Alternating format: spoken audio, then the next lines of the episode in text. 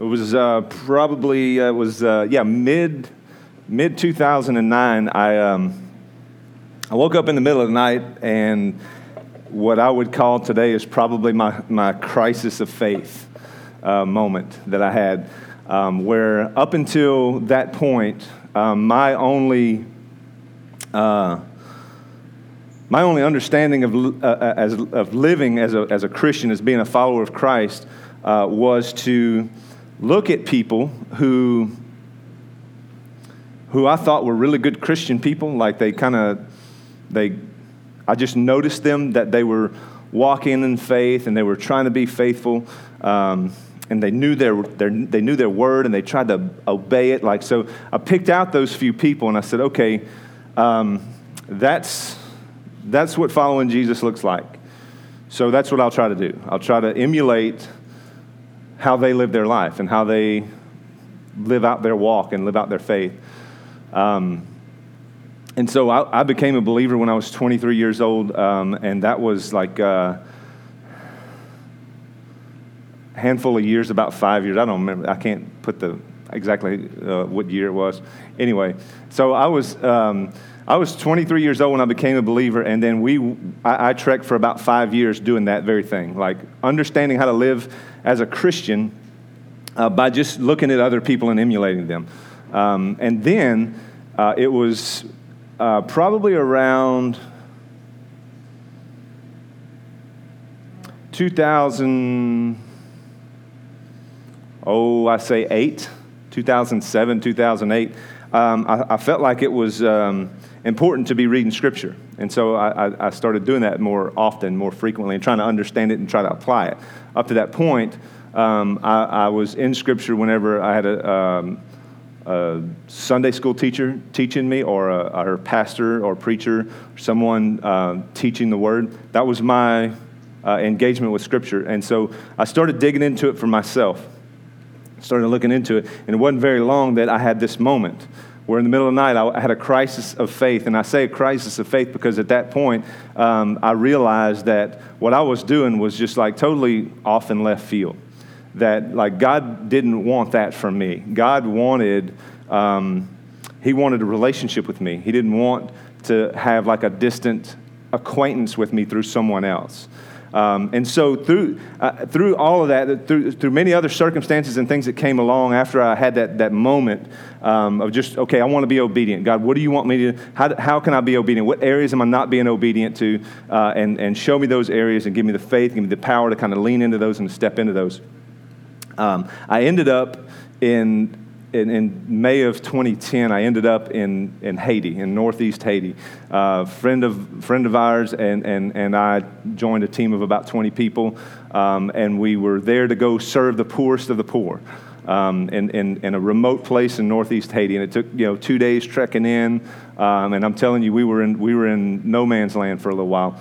Um, and when we arrived there, obviously, many of you have gone on these short term mission trips, these, these, uh, these uh, trips where, you, for the first time, if you go, you're going with an idea that I'm going to serve and to be a blessing uh, and to show Jesus to people, right? That's your intention when you first step into that. Many of you who've gone know that the minute you step there, uh, you were sent there to be served and to be blessed and to see Jesus. That's kind of how it always seems to work. And so immediately, it was, it was the day, the first evening that I was there, uh, I met a friend. His name was Edney. Um, and I, I, got a picture of Edney. This is a buddy of mine. And I haven't been able to keep up with him in the last few years, but he's, he and I made a quick connection when we first got there, and we kind of befriended one another. And for the, the next couple of weeks, um, we, we became really close. But when we met, um, just a, a moment of shame for me he's talking in some broken English. And he's, he's wanting to communicate with me, and he says, So, do you speak Creole? You know, that's their native language in Haiti. Do you speak Creole French? I said, no, I, I, don't. I should. I mean, I live in South Louisiana. It should be, you know, close, but I, I don't. Um, and so he says, okay, well, um, do you speak Spanish? No, I don't, I don't speak Spanish either. Now, he's talking to me in English. And, and English is his, least favorite language, and so he's trying to find one that he's more comfortable with. And so what what brought about so much shame is I'm standing in the poorest country in the Western Hemisphere, among the most poorest people in the world. This kid doesn't even have, he has a shirt on and underwear. Like that's all he's got, right? And so um, he's able to communicate in three different languages. And I'm like, man, this is just, I'm, I'm, I feel terrible right now. You know, like, wouldn't that make you feel that way? Um, and so he says, okay. So he gets over that and he says, I'm, I'm going to try to, we're going to try to do this in English as, you know, as much as I don't like to. We'll, we'll talk in English. Um, and he says, so, so we went with, uh, we, we, we uh, we went with a, a, a, friend of ours from Mission Waco, uh, and he's just kind of been going there, he and his wife, for the last 25 years. And so he's pretty much a, a fixture in that community. When he goes, uh, he's kind of like the rock star. Everybody loves Jimmy, right? Um, and so uh, he, he's asking me, he says, uh, Are you, are, is Jimmy your dad? I'm like, No, Jim, Jimmy's not my dad. And so he says, Well, the, the, the, the, pillar of the community who, who lives there, who he's since passed away, um, was Jackson. And he says, Okay, well, are you, is Jackson your, your dad? I said, No, Jackson's not my dad. Jimmy's not my dad. My dad's not here. And he just kind of got quiet for a minute. And he was looking at me. You could tell he was thinking. And he said, Well, you can come stay with us. You see, he interpreted that as, I don't have a dad. Because that's very, very common in his, in his culture, right?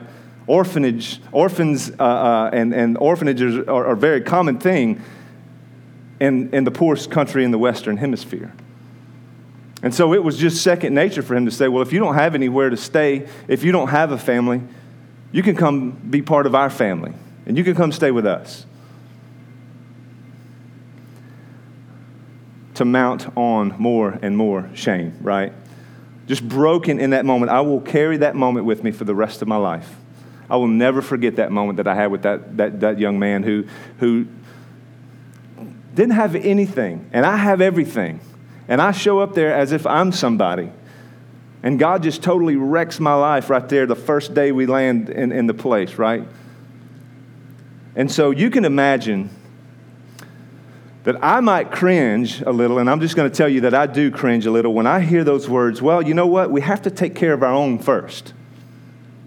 We have to take care of our own first. We have to, we have to deal with our own situation first. We have to deal with our own issues first. We have to deal with our own families first. We have to deal with our own homes first. We have to deal with our own country first before we can help anybody else. So every time I hear that, I think about this conversation that I've had with, that's not his attitude. His attitude was, well, we're just going we're going to get in there together. We're going to do it together, man. This is how it's going to work. We don't have anything. But what, but what we have is yours. And so I'm not okay with this. I'm just here to tell you that when I hear that, we got to deal with our own situation first. We got to take care of our own first. I'm not okay with that. The gospel challenges us to something totally different than that. And that's where we're going to going to head, head down this road um, today uh, because here's the deal. When we say that, and I've heard this said most recently a lot. Like I'm just hearing this a lot. Like we got to we got to deal with our own situation. We got to take care of our own situation first, and then I try to reconcile that with loving my neighbor as I love myself. And I'm like, man, I can't I can't put those two things together. I can't make them fit together because it doesn't sound like I love my neighbor as I love myself. It sounds more like I'm loving my neighbor with what's left. That's what it sounds like, right? And that's really the kind of the attitude. Love your neighbor with what's left rather than love your neighbor as you love yourself. And I just, maybe, maybe to get specific today, um, this is a global problem, but I just really want to focus in um, and consider the current refugee crisis that's going on in, our, in, our, in the world today, especially in Syria. And, and just kind of the global movement that's happening, that's going on in the world, um, and how we're responding to it as a, as a nation and as a country. But even more importantly, how do we respond to it as a believer? Because here's the deal. Let me just set this before you. Sometimes, sometimes, being American and being Christian aren't the same thing sometimes. And so I don't know if that surprises you or shakes you up, but I just want to propose that and then prioritize your life around that. That am I a follower of Jesus above everything else? Above whatever country my name is on a paper on a list? Am I a follower of Jesus? And so I want to consider that today that just the, the, the, people in Syria who have been displaced, who, have, who are considered refugees, who are outside of the borders of their country right now, total up to about 4.9 million people. Not, not even considering the 7 million people that have just been internally displaced, who are outside of their homes and outside of their cities and pushed to the margins of their country. It's the worst refugee crisis since World War II that we're dealing with. And, it, and, and the way it's going, it's going to surpass that. It's going to be the greatest refugee crisis that ever was recorded in history, the way it's going. And so they're displaced because of a civil war that broke out in their country in 2011 that has just gotten exponentially worse. And they haven't been able to return to their homes. Their homes aren't even there anymore. And so today, a majority of these refugees, nearly 95% of them, are, have, have escaped to bordering countries Turkey, Iraq, and Jordan. And that's where they are. And so this coming week, um, you know, we're going we're gonna get in our text, but just, just so you know, this coming week, uh, we're going to start um, every day this week, we're going we're to use our social media account and we're going to use our website to post ways that we can be praying about this because that's, that's the, right now, if you can't do anything else about it, that's the most important thing you can do is start praying about how do, how do we engage this crisis, but more so, God, what are you going to do and how can we participate? And so we'll have resources on our website, plus we'll be posting stuff each, um, each day this week. And so here's the deal why lean into this idea? Why lean into the, the, the refugee crisis? Why, why, even talk about it here today? I think it's biblical. I think it's something that uh, if we're a Jesus people, if we're followers of Jesus, uh, then, then we, our lives are, are um, primarily directed by this. Like, this is the basis, this is our foundation for everything that we do and everything that we believe and everything that we say. This, not not documents that's written in some country's history. This primarily. I'm not disregarding anything. I, I think that we live at a pivotal moment in history, and we are sitting and we are situated as American people to do a whole lot. We have a lot of power, we have a lot of resources to do a lot of things, and I'm grateful for that. What saddens me is that when we close our fists with these resources, and when we don't share, when we're being greedy, or that we respond out of fear, that we don't want to take risks. And that's the part where it conflicts with Scripture. And so the Bible is full of God's commands for, for His people to love, to welcome, and to seek justice for refugees and to seek justice for the immigrants. The stranger, the Bible would call them. There's a huge passage that I just want to I want to read, but, but we're not going to go there. You know where we're going already. But in Matthew chapter 25, starting in verse 34, Jesus is uh, he's kind of his ministry is culminating right now, uh, and he's pointed toward the cross, and he goes to uh, verse 34 and says, "Then the King will say to those on his right." He's talking about what's going to happen when he is glorified. He said, The king will say to those on his right, Come, you who are blessed by my Father, inherit the kingdom prepared for you from the foundation of the world. For I was hungry, and you gave me food, and I was thirsty, and you gave me drink. I was a stranger, and you welcomed me. I was a stranger, and you welcomed me. I was naked, and you clothed me. I was sick, and you visited me. I was in prison and you came to me. And then the righteous will answer him, saying, Lord, when did we see you hungry and feed you, or thirsty and give you drink? And when did we see you a stranger and welcome you, or naked and clothe you? And when, when, when did we see you sick or in prison and visit you? And the king will answer them, Truly I say to you, as you did it to one of the least of these my brothers, you did it to me. So if you've been given something different than what we just read, an interpretation that totally throws out the idea that we're to welcome in strangers and care for those who need cared for and, and provide for those who are needy. If you've taken something different from there, from that text, um, if you've interpreted it some way that's less confronting for you, because that's a confronting text, right? It's confronting we have the story of the Good Samaritan to just kind of build up the walls around it, right? Jesus gives us a story. Look at verse 25 in Luke chapter 10. It says, And behold, a lawyer stood up to put him to the test, saying, Teacher, what shall I do to inherit eternal life? Now, this is a, a lawyer uh, who is literally a, a, a, lawyer of the Mosaic law.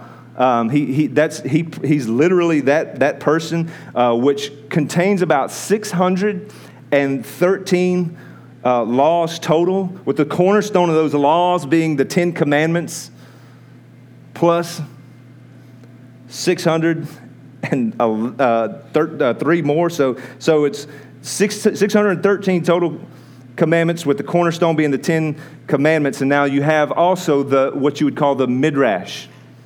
All right, so the midrash is additional teachings that came from the rabbis, like sermons that the rabbis gave uh, that reinforced those 613 Mosaic laws. And there were literally thousands of reinforcements around the Mosaic law. And they eventually just kind of got convoluted and into the Mosaic law to where they all became laws. Example of this is in uh, the, the, the fourth commandment of the ten in Exodus chapter 20, verse 8 it says, Remember the Sabbath day to keep it holy, right? And so there were 39 other um, regulations that were added to that one commandment to, to identify what would constitute breaking that commandment. 39 others. For example, one of them was uh, you were regulated on how many steps you could take on the Sabbath before it was considered work. And so they would come around those, those kinds of regulations, and that became law. And this guy who's asking Jesus the question knows all of them backwards and forwards. He knows them. And he asked this paramount question the question above all other questions what shall I do to inherit eternal life? I pray that we would all be consumed with this question. I pray that this question would just bother us, that we couldn't move through our day without thinking about that question What must I do to inherit eternal life? Because there's no greater, no more important question for any of us to ask in this room than that one right there. And the enemy will distract you and he will distract me with so many other temporal questions like, oh, well, who will I marry? Or uh, how can I advance my career? Or how's my team going to do this year? Or how can I make more money? Like, those are the kind of questions that, that are in front of us every day, that we think about and, and, and dream about and daydream about and are distracted with every single day. And the most important one you can ask is the one that this lawyer asked What shall I do to inherit eternal life? That is an eternal question. The rest of them, they're going to go away. They're not going to be worries anymore. And so Jesus is going to answer the most important question in a way that bothers me when anybody else does this. He answers it with a question. It's like I asked the question I want to answer. Jesus does the, the question with a question. Look at verse 26. He said to him, What is written in the law? How do you read it? And so he, he answered, You shall love the Lord your God with all your heart, with all your soul, with all of your strength, and with all of your mind, and your neighbor as yourself. So the lawyer quotes Deuteronomy chapter 6, and he quotes Leviticus chapter 19, right? And he's on track here because you know throughout the scripture, and especially when we get into the New Testament, Jesus is going to affirm that in so many different places that that's, that's what it is. It's, it's, it's the, the idea that permeates all throughout the New Testament love God and love your neighbor as yourself. Those are the paramount commandments, and that's how you acquire eternal life. And so, verse 28, he says, You've answered correctly. Do this and you will live. It's as simple as that, guys. Love God with everything in your being and love your neighbor as yourself. And do you see what Jesus just did there? Like, did you see that? Like, he says that you inherit eternal life by loving God and loving others. And so this guy now says, but wait, wait a minute, look at verse 29. Desiring to justify himself, said to Jesus, And who is my neighbor? Something you're going to need to um, remember in later on in the text. Um, we're going to get to it is that um, the man is wanting to know who classifies as a neighbor. That's important to remember that he's asking, Who's my neighbor? Who classifies as my neighbor? Is it the guy who lives next door? Uh, is it the guy I work with? Is it just people that I happen up on? Like, who, who classifies as my neighbor? Who is it that I'm supposed to love so that I measure up to the requirement of eternal life? What's the bare minimum? What's the bare minimum that I have to do to acquire eternal life?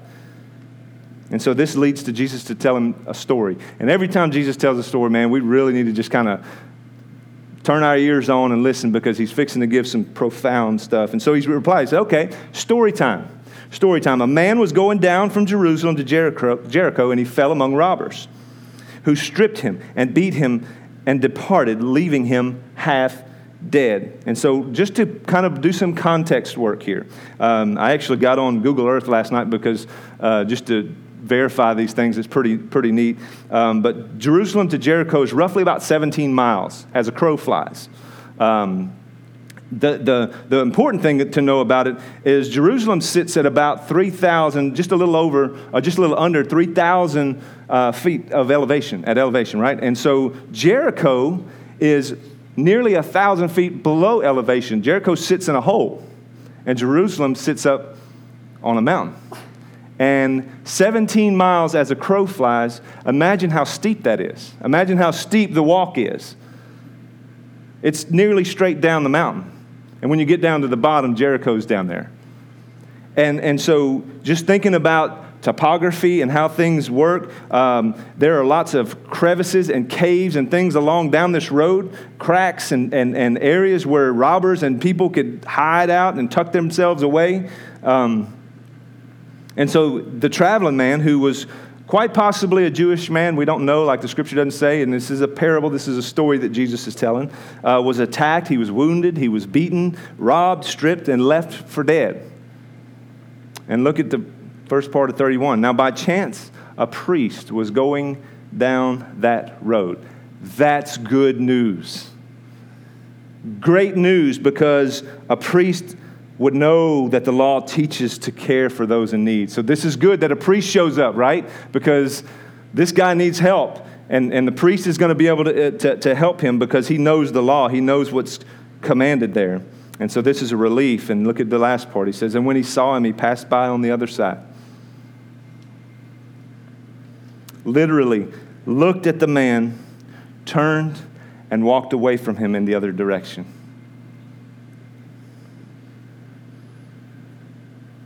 What's sad to me at that point, and, and again, this is, this is just, we don't have, we don't know exactly what's going on at this moment, um, but I wonder if that lawyer was appalled at this moment. If he was just outdone that a priest would just look at a man in need and walk around him. I doubt he would. I doubt he would be appalled by it. He's just tuning in because he's still wanting to know what he's got to do. He's still wanting to know his bare minimum. In verse 32, it says, So likewise, the Levite, when he came to the place and saw him pass, he passed on the other side. So priests were primarily responsible for the sacrifice in the temple. Um, they were their, their duties were sacrificial duties. The Levite was kind of the, the helper in the temple. Um, he was the one who would um, who would basically maintain and clean and make sure everything was there. Uh, so that was those two roles. And at this point, if you're the lawyer, what you're thinking, what you're thinking is if these two didn't care, then who's going to care?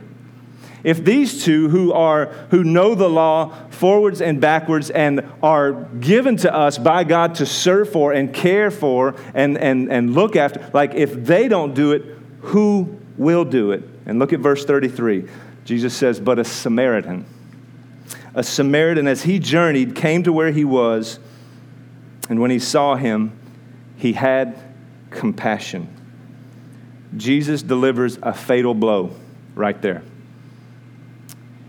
He goes straight for the jugular right there when he says that. Compassion, if you just to break it down, compassion doesn't mean feeling sorry for someone. Compassion doesn't mean, here's 20 bucks, have a good day. Compassion literally means entering into someone's pain with them. That's what compassion is.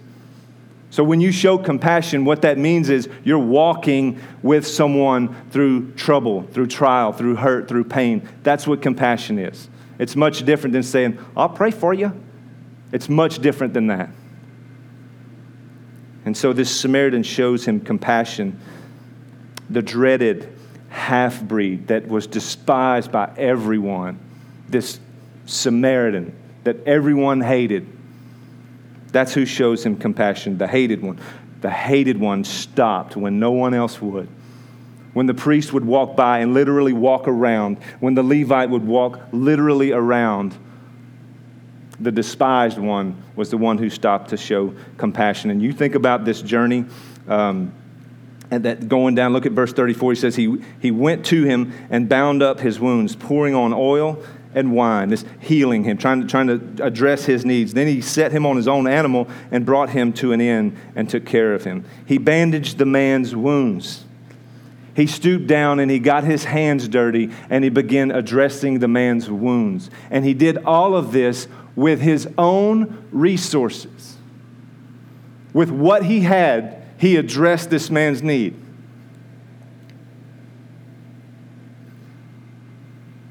He didn't wait for the government to do something about it. He didn't wait for someone else who was more equipped to address the situation. He saw it and he addressed it, and it, he did whatever it took to address this man's need, whatever it took. And the next day, he took out two denarii and he gave them to the innkeeper, saying, Take care of him, and whatever more you spend, I will repay you when I come back.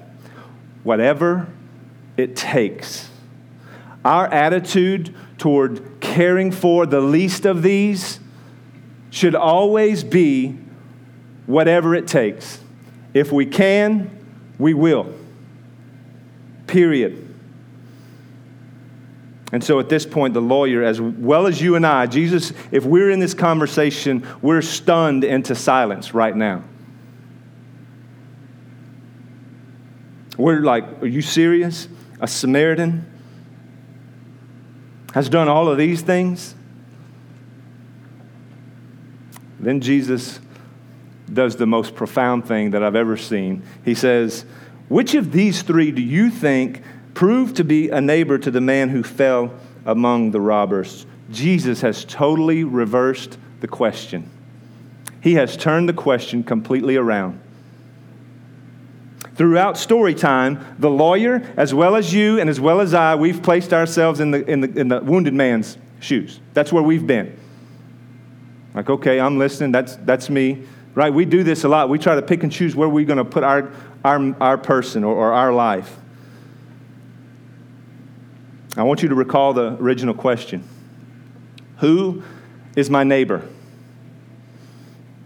Who is my neighbor? And Jesus turns around and says, Who was a neighbor of the three, not the wounded man, of the priest, of the Levite, of the Samaritan? Who was a neighbor to the man? Isn't that like that spun me on my head? Because here's the deal it's not about determining who your neighbor is. Like, who's my neighbor? Who do I need to go love like I love myself? It's not determining who your neighbor is, it's about defining what it means to be a neighbor. That's what Jesus is doing here. It's like, listen, it's, it's not about the, the, the wounded guy and, and who's, it's, it's about your heart. It's about who are you being a neighbor to? Who are you loving like you love yourself? And so look at verse 37. He said, The one who showed him mercy. And Jesus said, to him, You go and do likewise. So once again, Jesus says, Dude, you've got all the right answers. Every time I ask a question, you got the right answer. And I keep telling you, Yes, you're right, do that. But, but, but, but wait, what about this? You're right, go do that. Notice that this guy couldn't even bring himself to say the word Samaritan. Couldn't even say the word. So despised, so hated that he said, Well, the one who showed him compassion, the one who cared for him, that's the one who was a neighbor. And so Jesus has shaken this man's world. And there's some misinterpretations about this scripture, and I've kind of already touched on them a little bit, but like breaking out different details of this story to kind of put your own um, character, your own lifestyle into that. Each person represents an idea. Um, I've heard this, I've heard, I literally heard this verse taught where the, the man, uh, the, the, the, wounded man is, is wounded by sin, and the Samaritan is Jesus coming by uh, and he, uh, he's going to provide the healing for the man, and the inn is the church, and the, the, uh, the, the priest and the Levite, they're the law and the sacrifice. Like, I've heard it done like that before, and it just totally doesn't, it takes away from the entire story. Or we would say it's just a general idea of helping people. Right, we'll take that verse and we'll say, we need to help refugees and we need to help immigrants and we need to help those who are, who are needy and who are wounded and who are sick and who can, who can use some compassion. Like, we could take it and make it a general idea about that. When someone's hungry, you feed them, right? Or when someone needs help, you just help them. I believe something so much bigger is going on in this text. Let's look back at what provoked the story time in the first place. Teacher, what shall I do to inherit eternal life? That's what started the whole conversation. That's what started the whole story. What must I do to inherit eternal life? So now, don't you see, it's, it's really not so much about just, you know, a, this story is about helping people. This story is about being compassionate. This story is going much deeper than that. I believe that this whole dialogue is going on because Jesus is telling a story about needing a new heart. Like he's going down this road to say, man, you need a new heart. That's what it takes to get eternal life, a brand new heart. And so, why does Jesus take us on this whole journey with the priest and the Levite? Like, as soon as he mentions the Samaritan as the hero, there's going to rise up in this man a deep seated hatred. And that's what Jesus is wanting to expose. He's going to tell this whole story and say, I want to expose something in your heart because you're, you're asking me, what's it take to get eternal life? And then you want to know what the bare minimum is. And so, let me show you something in your heart. That has to go that deep seated hatred, it has to go. He's exposing this lack of mercy and love in this man's heart. And so anyone can tell a story in the world today about someone who's in need, right? And, uh, and how someone should take care of them. But the biblical gospel picture of mercy um, that we're seeing it's, that's, that's not what we're seeing here. What we're seeing is something that exposing your heart, right? We're seeing something that if it's not changed, this is going to inhibit your ability to show compassion and show care and to show kindness to the world around you. Like that's what's going on here. This is a this is a story about your heart and being and having things exposed in your heart. So what I'd like to do for the remainder of this time, I just wanted to walk through that text and just kind of insert some comments about what's going on. Um, is to just kind of shine a light on how do we do that? How do we walk in a rhythm of mercy? As followers of Jesus Christ, how do we do that? We, got, we have to take, we have to go back to where the, the, the mandate has been given by God that we've already established that there are uh, two main requirements that the law has absolute love for God and selfless love for others. Like that's what we know. That's what we've established. And you know, you think about the Samaritan. Think about a story, a more contemporary story today. You think about what's going on, example, just maybe walking down a street and there's a dark alley with someone getting robbed or beaten. What's your first instinct? What's your first move? Is it to run to it or to run away from it? What's your next move? I want you to be too hard on the priest and the Levite. I've learned not to be so hard on the priest and the Levite because sometimes my first move is not just to, to barrel into danger. It's to run away from it. We're going to get some help, or I'm going to go call 911 or something like It's not to just run straight into it. And so you put yourself in this story, and without hesitation or question, the Samaritan goes to care for the man. Run straight in. He's walking in this rhythm of mercy. It's a lifestyle for him. When he sees compassion, when he sees a need, he runs straight to it. And so, how do we get here?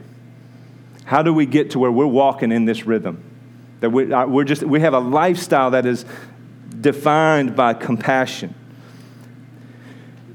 You're never going to be able to show kind, the, the kind of love and compassion that God calls for until you've received love and compassion from God, if that makes sense. Like, I'm never going to be able to fully be compassionate and kind and merciful towards someone unless I've first been shown compassion and kindness and mercy from God Himself. That's the only way that I'm going to be able to do this. In order to care for those in need, I have to realize my own neediness. I have to realize that. And so, what Jesus is doing in the heart of this lawyer, like you look at this is what he's showing him, right? Like, you're in need also. You need the gospel also. And so, what if this, like, if this conversation, think about it, um, what if the conversation went like this and the lawyer said, Oh, I can't do that. Like, I, I can't pull that off. Have mercy on me, oh God. The conversation, I think, would have probably taken a different turn. I don't think we would have got the story if his response would have been, Oh, I don't measure up. There's no way that I would be able to do that love God with everything that I am, with absolute love, and then selflessly loving my neighbor just like I love myself, I don't measure up. But he thought he was measuring up. He wanted to make sure he was measuring up. And so, just like the lawyer, I think we too, we put ourselves in the place of this man who was robbed, right? We kind of established that already that we're the ones robbed and we're the ones beaten and we're the ones in need. But the key point that Jesus is trying to communicate is that we are to reflect the love of God that has been shown to us. We exist to make much of God in our neighborhoods and to the nations by reflecting Jesus Christ. This is how we reflect Him. This is how we do that. And so your love for others is rooted and grounded and has all of its basis. Your love for others is rooted in the soil of your love for God. Period. God's love compels us. 2 Corinthians 5 would say, For the love of Christ controls us or compels us. That love that I receive from Christ drives my every step, my every thought, because we have concluded this that one has died for all, therefore all have died. And he died for all that those who might live, those who live might no longer live for themselves, but for him who for their sake died and was raised. The love of God compels us and moves us and pushes us. Our motivation to care for those in need does not come out of guilt. We're not motivated by guilt, or I hope we're not motivated by guilt. That's a poor way to show compassion. We are motivated by the gospel. A transformed heart will overflow with mercy. That's where all of our, our compassion, all of our care, all of our love, it's rooted out of what the gospel has done, what Christ has done in me. And now I'm compelled to go do the same thing. And a common rejection that, that you're probably asking, that I would ask, that many people would ask is okay, are we really supposed to care for people in need? What if they brought it on themselves? Like, what if they got their self in that position? Are we still supposed to care for them then? Mercy is the rally cry of the church. Mercy is the rally cry of the church, and it does not restrict who we love. Mercy doesn't restrict who's loved. And so the typical questions, right? Okay, well, how far, how far do we go with this? How far do I go down that road with someone?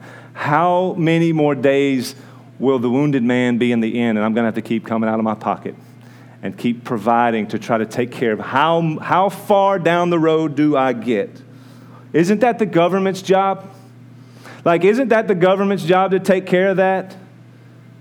to provide, provide systems and resources so that those who are less fortunate can can kind of survive. Isn't that,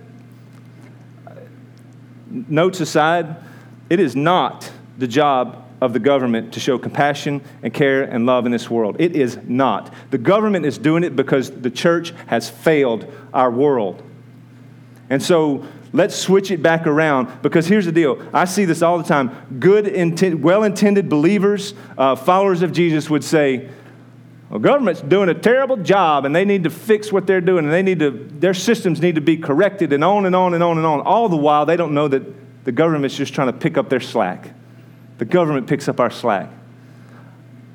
I pray for the day that the church would love their neighbor as they love themselves. I pray for that day because when that day happens, the world is going to be flipped right side up. The world will be flipped right side up. Well, I hardly, Blake, I, I hardly have enough to care for myself. Like we bar- we're barely making ends meet ourselves. And Jesus says, I know. And love your neighbor as you love yourself. Don't love your neighbor with what's left. Love him as you love yourself. Mercy from God, and here's a, a big takeaway mercy takes risk. Mercy takes risk. Do you think that the Samaritan who showed the man compassion took a risk? He's given him everything that he, he has on him. And, and it, look, here's what I got today. If, if you rack up more charges, I'll figure it out and I'll take care of it. Make sure that the man is cared for. Make sure that he's taken care of. Make sure that he has a place to stay. Make sure that he's not running from war and terror and hardship only to say, thanks but no thanks, shut the door.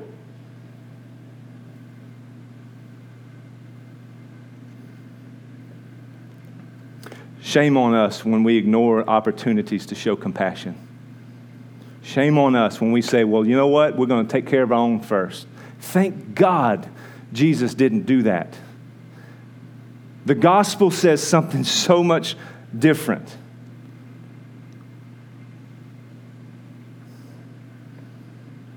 Priest, Levite, Samaritan, all three of these men saw the need. They all saw it, they all walked by it, they all put their eyes on it. But only one of them steps out and takes a risk. Only one. And it costs the Samaritan, and it will cost every individual. It will, it will cost every family, and it will cost every church. And in order to care for those in need, you have to realize your own neediness. You have to realize that you started at zero, you started at ground level. And the only way that you're here sitting in a chair today is by the grace of God that was given to you. Nothing that you worked toward or earned, so that you have no right to boast, no right to say, Well, I'm doing my own thing. Why can't they do their own thing? That idea is also anti gospel. I work hard. Why should I take care of somebody who doesn't work hard? I'm up early in the morning to make sure that my stuff's taken care of. Why do I got to make sure his stuff's taken care of if he's not? That's all anti gospel attitude. And for those who've, those who've experienced the grace and mercy and love and compassion and healing from Jesus, above all other people should know that. Anyone can choose to be nice, right? I know a lot of people who reject Jesus, actively reject Jesus, who are nice people. They're good people, they, they are kind toward others. They don't even know Jesus. So anybody can choose to be good, anybody can choose to be nice. But only those who walk in a rhythm of mercy who have been undone by the gospel can live a lifestyle and can walk in that rhythm. Only those of us who have been wrecked by Jesus can walk in a rhythm of mercy and grace. And so, the most important thing we need to see here that Jesus was showing us in this text is not how to help your neighbor. He's not showing us good creative ways or who's more compassionate than the other. What he's showing us is that in order to show the kind of mercy that God requires, in order to love God and love my neighbor as I love myself, I have to completely be undone by the gospel. That Jesus has to completely undo me and untangle me and give me a new heart. I have to understand and know what mercy is. I have to be shown what mercy and compassion is in order to reflect that. And so I want you to consider that today. I don't the gospel is not for those of us who've yet to believe. It is most certainly that, but I would be incomplete in saying um, that's, who, that's who the gospel is for. The gospel is for every one of us in the room. And I would hope that through the preaching of the gospel, showing you your need for Christ, yes, Christ brings about salvation, but he also brings about life and a rhythm of mercy and kindness and compassion. And so if you struggle with that today, like if you're kind of going back and forth and man, I don't, you know, I, I have a hard time doing that. What Jesus wants to do here is expose something in your heart. Don't just run out of here today and say, well, you know what, there's a, uh, Blake said we need to care for refugees and immigrants, and so we need to go figure that out. That's, that's not what we're, we're, we're going to do that today. Um, that's probably not even a helpful thing to do. Is just what you need to do is consider where your heart is, and then consider how you engage. What is the best way to help? What is the best way to show compassion and kindness? There could have been a lot of other things that a Samaritan man would have done alongside a road to, to help someone. You know, like here's a first aid kit, we're gone. Right? But that's not how it went. Consider what's needed and then lean into that. And so this week, um, I'm going to I'm gonna close this in prayer, but I just want to know in this, for you to know this week, uh, there will be resources at your fingertips all week. If you're on the internet at all, um, we're going to try to put those things out before you so that you can understand, know, and engage uh, the, what I've been calling it, what the world's been calling it, an absolute crisis, a crisis on a global scale and if the church won't do anything about it, who will? If the church won't do anything about it, who will? So let's pray. Father, we uh, come to you tonight.